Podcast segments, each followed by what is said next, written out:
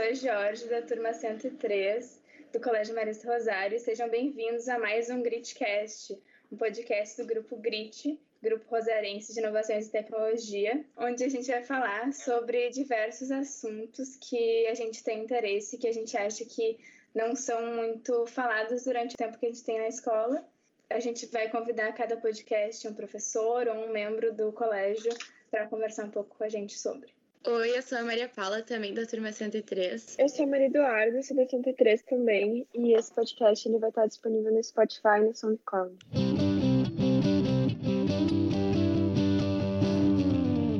Você já viu algum filme sério que abordasse o tema de vampiros? Nós já, e assim como muitos de vocês, isso despertou nossa curiosidade. Por isso, gostaríamos de debater sobre a origem desse mito e os mais diversos fatos históricos relacionados a ele. Nesse podcast, nós vamos ter um convidado, que é o professor Guilherme, que é formado em História na UX. Seja bem-vindo, professor. Boa noite, todos que estão ouvindo o podcast. Peguem as suas estacas de madeira para se proteger dos filhos da noite. Ah, muito bom, senhor.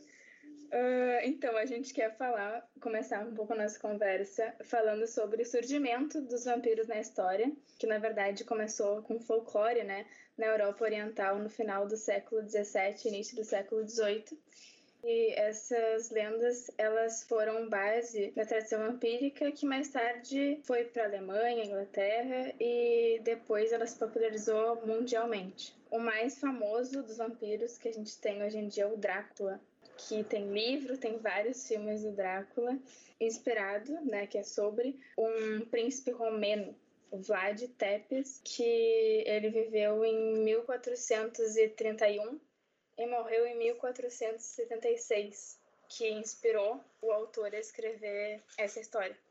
Essa questão da cultura do vampiro ela é muito famosa em virtude desses dados que foram apresentados sobre a questão do leste europeu, mas é, existem relatos é, de culturas até muito mais antigas e que já falavam em algo que é parecido com esse modelo estereotípico do vampiro, né?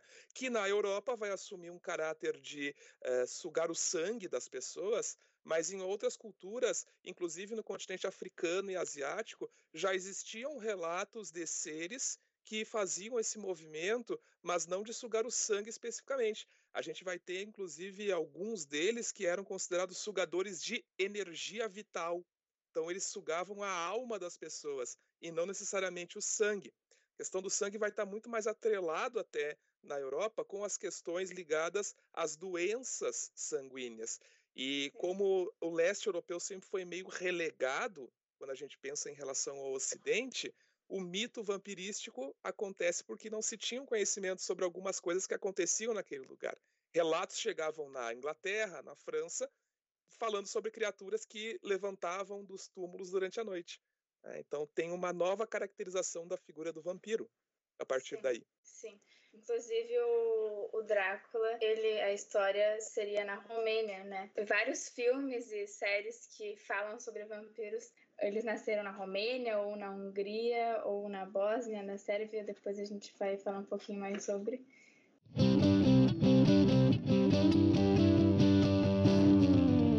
E agora a gente gostaria de seguir um pouco no impacto que os vampiros trouxeram né, para a civilização e para a história.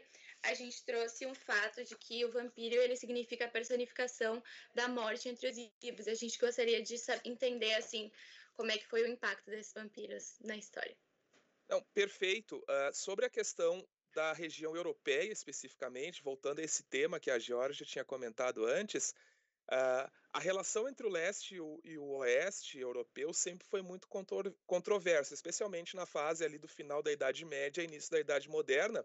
Para vocês terem uma ideia, uh, houve, uma, houve uma fase em que a história daqueles que se levantavam depois da morte em virtude né, da possessão vampiri vampirística eh, era tão forte que se encontram até hoje, pessoal, é, covas comuns na região do leste europeu com eh, esqueletos e no pescoço dos esqueletos as pessoas colocavam foices, lâminas, porque imaginavam Meu que se Deus. aquela pessoa fosse levantar durante a noite, cortaria ali o pescoço e ela não poderia atacar ninguém. Então, existia de fato esse medo, né? E claro que a questão do vampiro vai transicionar dentro da cultura europeia e vai acabar atingindo um pouco desse ponto.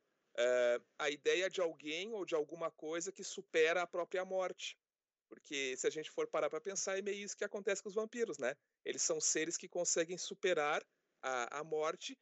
Pra, em alguns casos, isso é, isso, é, isso é apresentado como uma espécie de poder, então, se a gente for olhar, depois vamos Sim. até falar um pouquinho sobre outros aspectos da cultura uh, contemporânea, se é apresentado como um poder, a vida eterna, você conseguir uh, se alimentar eternamente e permanecer né, com a sua consciência, mas ao mesmo tempo também vai ser visto como uma maldição em alguns casos, porque você nunca tem Sim. descanso.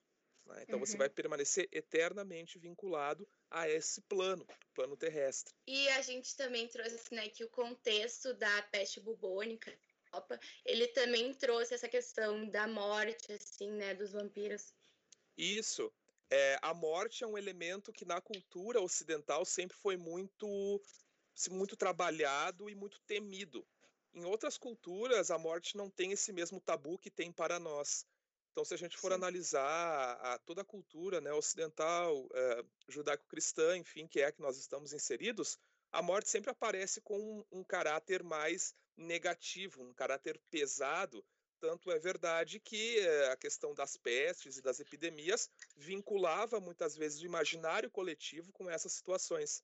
Então você tem uma série de figuras místicas, como é o caso dos vampiros, entre outros, que são associados a essas fases.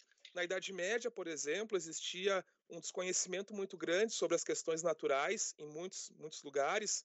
Então, é, circulava entre os camponeses os mitos de monstros que viviam nas florestas ou que cercavam os arredores né, das regiões dos senhorios, onde eles ficavam ali próximos aos castelos feudais. Tudo isso, de alguma forma, para que você também mantivesse uma espécie de controle social sobre as pessoas. Se você tem medo do que tem lá fora, você não vai lá para fora. Vocês entendem? Você não Sim. desafia um certo modelo de sistema social, você fica vinculado àquilo. E, e os mitos eles servem para isso. Na literatura a gente tem, né? Se vocês forem olhar o que é, nós temos ali dos contos, que não são contos infantis originalmente, uhum. mas que mais tarde vão ser associados para crianças, que são uh, dos irmãos Green, por exemplo. Sim. São todos contos que nasceram para assustar as pessoas e não para uhum. ensinar lições para elas, né? E o vampiro de alguma forma vai estar vinculado a esse modelo também. A gente falou bastante já sobre uh, o surgimento na Europa da figura do vampiro, mas ele se, transforma, ele se transforma bastante com o passar do tempo, né? Então, o, o próprio ato de sugar o sangue é algo não muito antigo, é algo bem mais recente. E o sangue tem todo um peso e uma conotação simbólica dentro da, da cultura geral, porque o sangue ele é a fonte da vida desde sempre, né, de, de, culturas até muito mais antigas do que a, a, que surge na Europa depois da Idade Média, se entende o sangue como sendo o principal fator de carregar a vida dentro do corpo das pessoas. Boa parte dos tratamentos que eram feitos eram baseados na purificação do sangue. É, se tu pensar até na peste bubônica, que foi comentado antes pela Maria Paula, é, o principal tratamento inicial era a sanguessuga, né? você filtrar o sangue das pessoas. E por ser essa fonte de vida tão poderosa, a ideia de que os vampiros conseguiam reproduzir a si mesmos ou, ou se auto-manter fazendo o processo de sugar o sangue faz muito sentido. Do ponto de vista lógico, uma criatura Sim. que sai à noite para caçar outros seres vivos e que ao mesmo tempo vai fazendo essa constante renovação de si mesmo, né, sugando o sangue de outras pessoas nem sempre ele foi associado com o morcego. A associação com o morcego vai vir até mais tarde, vai vir durante a literatura especificamente, lá pelo século XIX já, quando os autores, especialmente o Bram Stoker, vai introduzir um dos personagens mais carismáticos e ao mesmo tempo mais impactantes quando Sim. se fala sobre essas criaturas, né? E hoje em dia os vampiros eles sofreram muitas alterações uh, ao longo dos anos e hoje em dia a gente tem alguns filmes e séries que são bastante conhecidos figura do vampiro ela foi adaptada, ela deixou de ser tão pesada e violenta. E nesses filmes e séries eles foram mais humanizados e misturados com dramas das vidas dos personagens. E um deles é o Drácula. Agora a gente vai comentar um pouquinho sobre essa obra. A gente viu alguns dados sobre o Drácula E uma coisa que eu achei bem interessante é que na Romênia ele é visto como um herói nacional. Né? Então ele é chamado de Vlad Drácula, filho do dragão. Graças ao seu pai, que era membro da Ordem do Dragão, uh, os cavaleiros que protegiam o cristianismo defendiam o império dos ataques dos turcos otomanos. Eu achei muito interessante isso. Que perfeito, que perfeito. Inclusive, o nome original dele não é esse, né? Exatamente. Antes tu, tu falou o nome do nobre que recebe a alcunha de Dracul, da, Dracul, uhum. justamente por causa do dragão. E, e na verdade, uh, se trata de um senhor feudal que era reconhecido na região especialmente pela crueldade com a qual ele tratava os seus inimigos. Então, uhum. é, a, a, os relatos a respeito é, do que ele fazia com as pessoas que o desafiavam, especialmente os nobres né, e outros povos que tentavam invadir o seu território, acabou se espalhando na Europa Ocidental. E chegaram relatos, por exemplo, de um conde na região da Romênia que, entre outras coisas, realizava rituais de empalamento nos seus inimigos. Agora é que vem a questão: uhum. você sabe o que é empalar uma pessoa? Realmente é uma coisa bem complicada, né? Não sei se eu posso falar aqui sobre isso, mas acho que não. Pode? Uh, posso? Fala, fala. Então, empalar é o ato de você pegar literalmente uma estaca de madeira e você introduz essa estaca por um orifício do corpo, ela sai por outro. Vamos deixar assim para ficar mais tranquilo, né? É, a é. situação. É. Mas é claro que é um, é um procedimento que não foi inventado. É, depois resgata o nome dele para mim, Georgia. Tu estava é, vendo antes. É Vlad Tepes. Isso, Vlad Tepes não é ele exatamente que criou esse procedimento, mas como ele, ele vai utilizar constantemente essa situação como forma de, de intimidar aqueles que tentassem o desafiar, isso vai se espalhar, principalmente entre os camponeses da região, e mais tarde para pessoas de fora do território da Romênia, como sendo um ato cruel de alguém que teria vinculação com forças né, não, não benignas. É, não só por causa dos empalamentos, mas por causa de outros rituais. Ele queimava as pessoas vivas, ele, ele cerrava os inimigos ao meio. É, se relatava que era muito comum no campo, durante a noite, as pessoas ouvirem os gritos que vinham do castelo. Então, essa crueldade atribuída a esse personagem e todo o misticismo que envolvia naquele momento também, porque a gente está falando de um personagem que foi criado por um literato britânico no século XIX, que é o Bram Stoker, né? e que vai é, também trazer essa mística do leste europeu, inclusive no filme que foi a adaptação mais tarde, é, que a gente vai falar dessa obra, aparece bem esse cenário, né? mas tem uma, uma cena específica onde ele narra a viagem para o Oriente. E quando ele fala em Oriente, ele não está falando no Japão, ele está falando na região da Romênia. Ou seja, é, é a Europa, mas ele classifica como Oriente. E ele vai até lá, enfim, tem toda a trama que se desenrola. Mas na prática não existe nenhum tipo de misticismo por detrás do que acontecia. Você tinha, sim, era uma figura completamente é, dominadora e com requintes muito grandes de sadismo, né? que significa, para quem não sabe, aqueles que gostam de ver outras pessoas sentindo dor ou pessoas em condições é, degradantes. Então, realmente, é, vem daí a lenda do Drácula.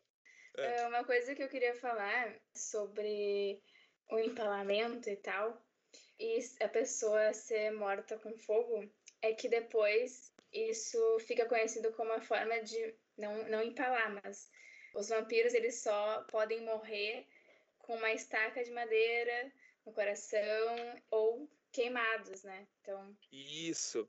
É, isso... é que essa, essa também é uma adaptação que é feita na literatura contemporânea. É, não existia até então nenhum desse, nenhuma dessas relações do vampiro com a morte ligada à madeira, à água benta, porque no princípio os vampiros não eram, quando a gente falou lá da, da, das foices colocadas no pescoço das pessoas, aquilo não era necessariamente ligado a uma questão diabólica.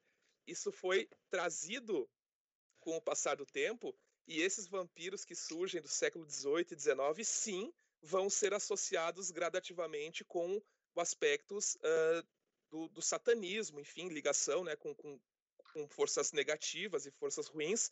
Por isso que se trata o mal do vampiro com a estaca de madeira com o alho, por exemplo, uhum. e também com a questão da água benta, que é outro elemento aí que vai aparecer e que nos mostra bem que existe essa dicotomia entre o bem e o mal. Agora o vampiro representando essa figura do mal. Inclusive outros mitos que vão se criar, né, de que o, o vampiro não necessariamente é uma figura que pode andar para outros lugares que não seja a sua terra. Por ser uma criatura amaldiçoada, ele é preso ao lugar onde ele vive. Então, uhum. uh, no, no Bram Stoker, ele diz isso no livro, e aparece no filme também, que Drácula, ao viajar, precisava levar no seu, no, no, no seu local de descanso, que se popularizou como sendo um caixão por causa da associação com a morte, uhum. mas que ele levava a terra da, ele levava a terra da Romênia, porque senão ele não poderia sobreviver longe, já que entende a questão da maldição, a Sim. maldição prende as pessoas aos lugares, né? É, tradicionalmente todas as maldições elas acabam prendendo os espíritos a certos lugares. E com o vampiro não seria diferente. Mas a questão do espelho, que o vampiro não tem reflexo, uh, popularizou-se a ideia de que daqui a pouco os vampiros eles são criaturas fascinadas por contar. Vocês já ouviram isso? Não. Os vampiros eles são viciados em contar números grandes. Então se dizia que se você fosse é, por exemplo, visitado por um vampiro, primeira coisa, né? Como ele é um ser regional, ele não pode entrar na casa das pessoas. Sim. Então ele tem que ser Sim. convidado. E uhum. isso se uhum. espalhou por toda a cultura pop depois dos filmes e dos Com livros certeza. do século XX, né? Então você tem que convidar o vampiro a entrar. Mas para aqueles que tiverem convidado sem querer um vampiro entrar em casa, tem uma dica se ele entrar na tua casa, ou se ela, porque as, a, a, as mulheres também né, podem assumir essa característica recentemente. Antigamente não, recentemente elas podem. Sim. Se eles fizerem isso, se diz que se você jogar, por exemplo, um, pega um saco de arroz e joga o arroz no chão e ele vai ficar contando o arroz. Meu Deus! Ele ficará, ele ficará o tempo necessário que for para contar cada grão espalhado no chão. É, eu sei que parece que ridículo. É, parece ridículo, mas de fato são elementos que são apresentados né, pela cultura.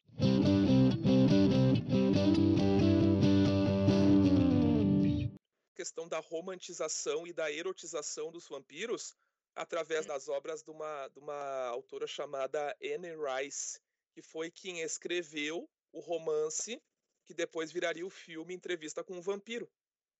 Uhum. Que foi, eu acho que assim, na minha opinião, é, depois do, do cinema que popularizou a, a, figura do Nosferato, né, que ainda representava o vampiro com essa, com essa ideia da maligna, maligna, com essa ideia da maldade, a primeira a quebrar esse, esse paradigma foi Anne Rice, quando escreve então esse romance do Entrevista com o Vampiro. Nosferatu é uma denominação que aparece na Europa sobre os vampiros. Eles têm nomes diferentes em vários lugares do planeta, né?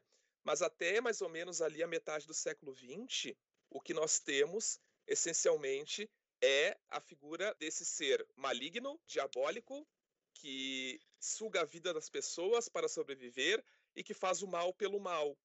Então, Conde Drácula, ele vai ele vai curtir né, a dor dos outros. Ele vai é, matar o, geral. Isso, o, o, o, clássico do cinema Nosferato, vai mostrar também o vampiro como essa figura né, sombria, demoníaca. Quando a Anne Rice escreve entrevista com o vampiro, ela quebra esse ciclo, porque ali ela apresenta um lado humanístico dessa figura. Né? São vários personagens que se encontram ao, ao longo do tempo e ela vai destacar também a ideia da transmissão do gene vampiris, vampirístico. Ou seja, você, você consegue criar novas gerações de vampiros a partir do seu próprio sangue, né? Que é a uhum. mordida. E também a gente, já nota aí uma diferença que no, no Drácula, né? Ele não podia transformar ninguém e ele foi transformado por um monstro, assim, não era nem um, não era nem um ser humano mais, né? Um... Exato. Se vocês forem olhar e o pessoal de casa aí que estiver escutando ou em outros lugares, né, não sei onde vocês vão estar ouvindo este podcast, uh, se vocês olharem esse filme novamente ou lerem o romance, perceberão que são várias trajetórias que vão se cruzando numa linha temporal muito extensa. E essa é outra característica. Como os vampiros são seres considerados eternos em determinado período ali da história, da cultura e da literatura, esses aí eles vivem, mas existem dois pontos de vista. Existe claramente um personagem que é um vampiro que quer viver para sempre, ele luta para viver uhum. para sempre, ele faz qualquer coisa para isso, e existe um que não está mais nem aí para nada. Então ele age de maneira completamente é, despropositada, ele não está nem aí se ele vai matar as pessoas, se ele não vai, ele já perdeu qualquer senso de emoção, que é outro detalhe também sobre, né? É, a gente falava sobre a estaca, a gente falava sobre é, o alho, a gente falava sobre o espelho refletido, falávamos sobre a terra, mas uma coisa também que vai acabar surgindo na relação com os vampiros é a questão solar. O Sol passa a ser retratado como o principal inimigo desse, desse grupo né, de seres fantásticos. Uhum. Então, como eles são filhos da noite, eles não podem se expor ao Sol. Não se expondo ao Sol, eles se tornam criaturas absolutamente noturnas e por isso muitas delas melancólicas, uhum. depressivas, uhum. né? E que trazem consigo todo um senso de de fim de século, né? Aquela coisa Sim. bem mal do século, aquela coisa pesada e tal. Com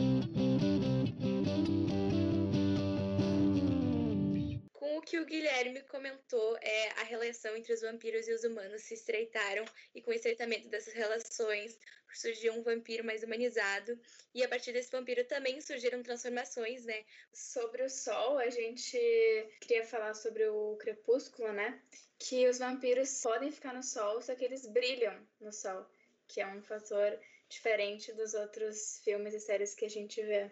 No Crepúsculo, a gente consegue notar que a Bella e o Edward, que são os personagens principais, o Edward sendo vampiro, ele se apresenta como vampiro para Bella e a Bella não possui aquele medo que seria característico que teve durante com o vampiro, né, em todas essas eras históricas. Então a gente já começa a notar a diferença, né, que o vampiro vai tomando ao longo do tempo. E no Crepúsculo a gente também consegue ter essa figura mais inacessível do vampiro, porque eles acabam se excluindo de todos os outros humanos por não querer se mostrar, né, não querer esconder, né, o que é.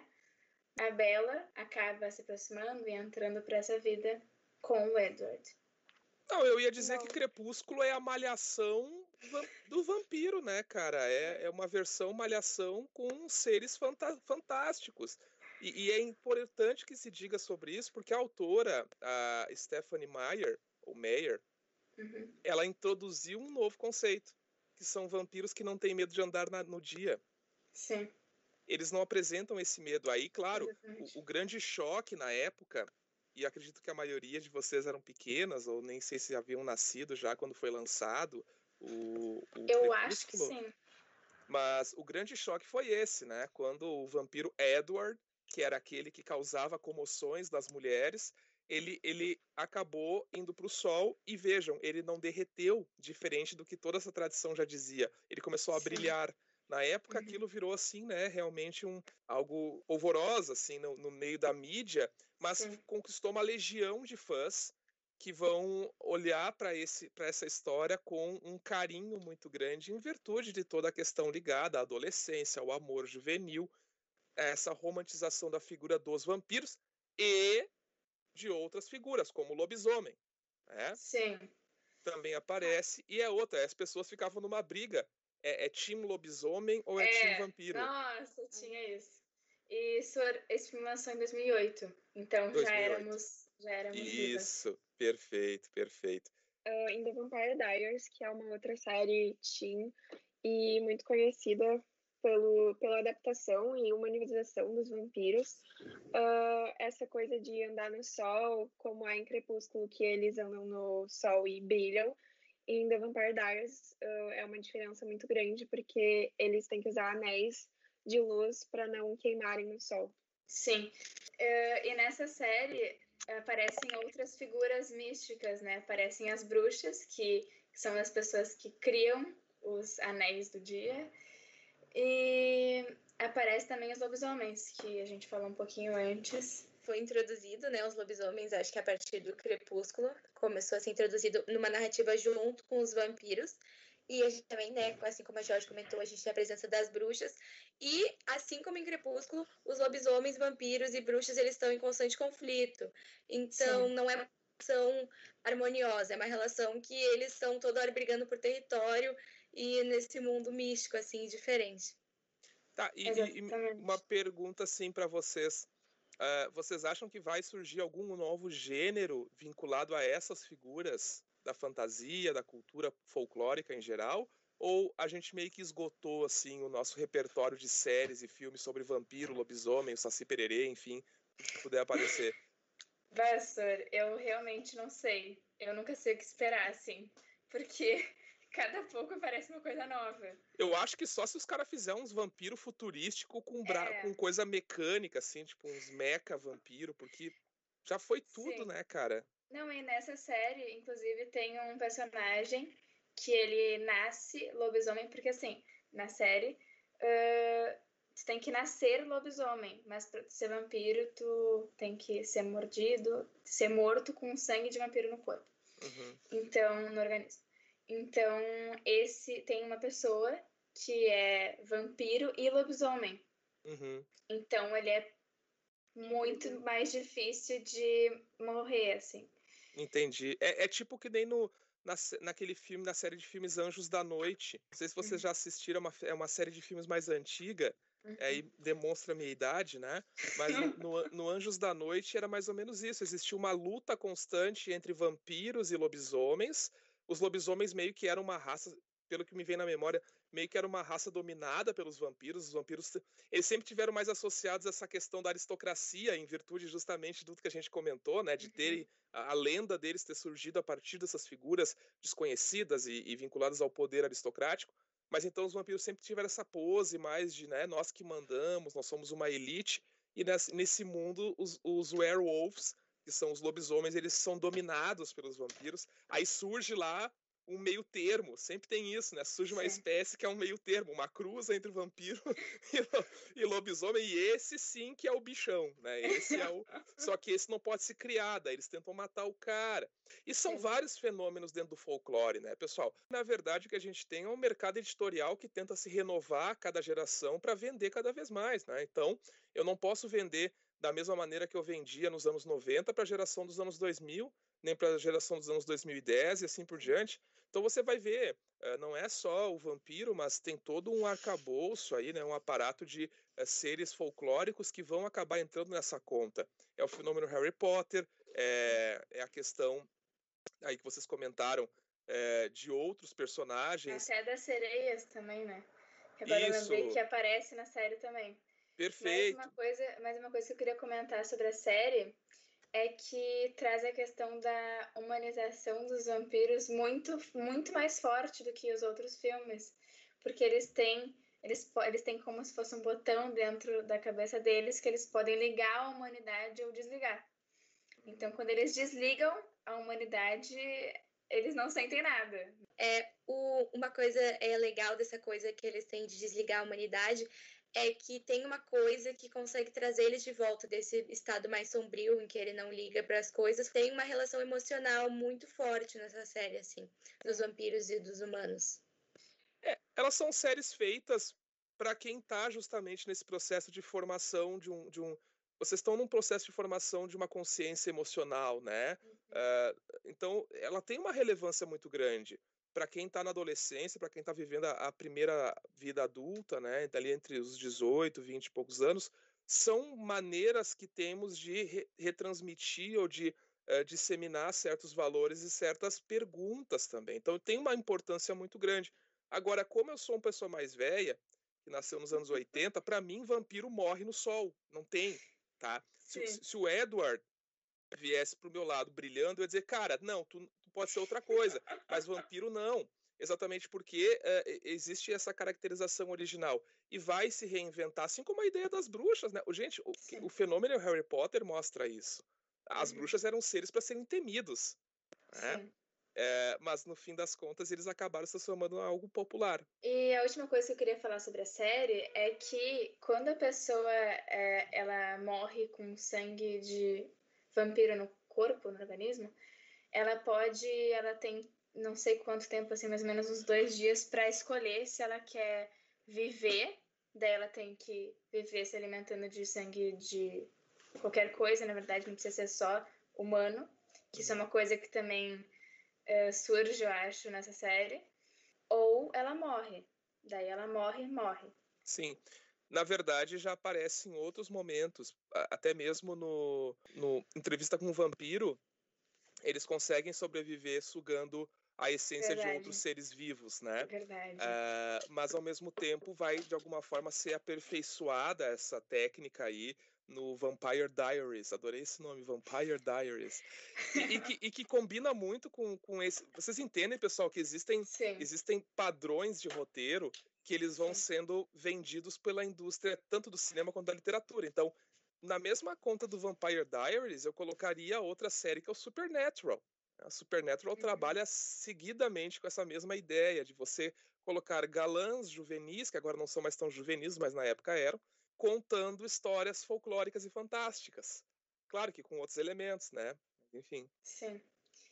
Eu acho que a gente pode finalizar essa conversa aqui hoje falando de um filme infantil, que é o Hotel Transilvânia, que ele traz uma ideia completamente diferente de todas as outras coisas já vistas sobre monstros, né? Que tem vários tipos de monstros nesse filme. E vampiro. Eu acho que ele, ele traz uma nova era, assim, para os vampiros, sabe? Porque é totalmente diferente. É uma animação feita para crianças, né? A era que os atores não aparecem mais, né? Os atores Exatamente. estão sempre atrás agora de uma pixel, de, de, de uma parede de pixels. Exatamente. São todos digitalizados. Tá certo. Então, é assim como nessas últimas séries e filmes comentados, esse último filme aqui, ele, ele retrata realmente que o medo do vampiro, eu acho que ele já tá a passo de, de não existir mais, né? Então, a gente tem um pouquinho, claro, no início do filme, é, de algumas pessoas que têm medo do Drácula, porque o filme ele é o Drácula infantil, assim, o Drácula em animação, Sim. e tem pessoas que têm medo, mas ele, ele é tratado como um ser muito carismático, é, então é, é, amado canta, por todos. Ele dança, ele faz... É uma infantilização, porque é isso que eu digo para vocês. A gente busca vender para todos os públicos. Uhum. Então eu não posso vender para uma criança, e eu sei bem, pessoal, porque a minha enteada, que hoje tem 5 anos de idade, ela cresceu vendo Hotel Transilvânia. O 1, 2, o 3, o... enfim. Eu também, eu também, senhor. Eu, então, tenho, eu tenho 15 é anos, é... mas eu também. Não, mas, gente, pelo amor de Deus, vocês são de que ano? 2005. Imagina, pelo amor de Deus, né? 2005. E ela jogar o primeiro jogo de celular da vida dela foi Hotel Transilvânia. Exatamente por isso. Nem sabia que tinha jogo. Não, tem, tem um jogo do Hotel Transilvânia, tu pode procurar aí, inclusive, é um joguinho de plataforma bem interessante, só que ela morria muito, porque ela era muito pequenininha, né? Mas gostava muito das personagens. Agora, minha pergunta é, aparecem outros monstros folclóricos, tipo Frankenstein, a Múmia, nesse também? Sim, exatamente. Para vocês verem como, talvez eu não tenha comentado isso antes, mas o século XIX na Inglaterra é o período em que essas figuras folclóricas e fantásticas monstro, as monstruosidades, elas foram popularizadas pelos romances, né? Romances, uhum. então, uh, do Sir Edgar Allan Poe, romances do Bram Stoker, romances da Mary Shelley, que foi a criadora do Frankenstein. Né? Então, a múmia, o Frankenstein, os vampiros, os lobisomens são todas criaturas oriundas, de certa forma, também de contos antigos, mas que foram adaptados no século XIX para a realidade vitoriana. E que aí vão ganhar mais tarde com a criação do cinema, vejam como a questão do cinema é importante para levar Sim. adiante também isso, né? E vai se reinventando. Hoje, na era digital da, da, do mundo animado, não tem mais como fazer um Drácula assustador. Tu é obrigado a fazer um Drácula para as crianças curtirem e, e, e, o pai e a mãe ali assinarem o streaming para ela assistir, né? Sim.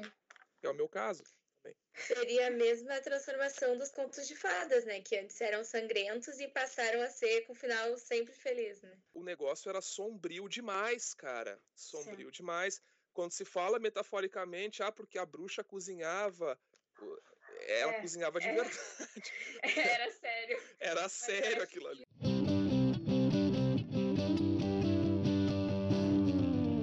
Então, Guilherme, a gente agradece as informações. Eu tenho certeza que o pessoal que está ouvindo também. O podcast, ele vai estar tá no Spotify, relembrando que ele vai estar tá no Spotify e no SoundCloud. E a gente agradece todo mundo e até a próxima edição. Então, eu queria agradecer o convite dessas meninas maravilhosas, desse grupo maravilhoso aqui do Grit, e dizer que foi um prazer conversar. Eu adoro cultura popular, eu adoro falar sobre filmes, adoro falar sobre livros. As pessoas acham que a minha vida é só história, mas não é. Lembrem-se, convidando um vampiro a entrar na sua casa, joga o arroz no chão que tá tudo certo. Tá bom, gente? Um abraço, uma boa noite para todos e espero que todos fiquem bem. Até mais.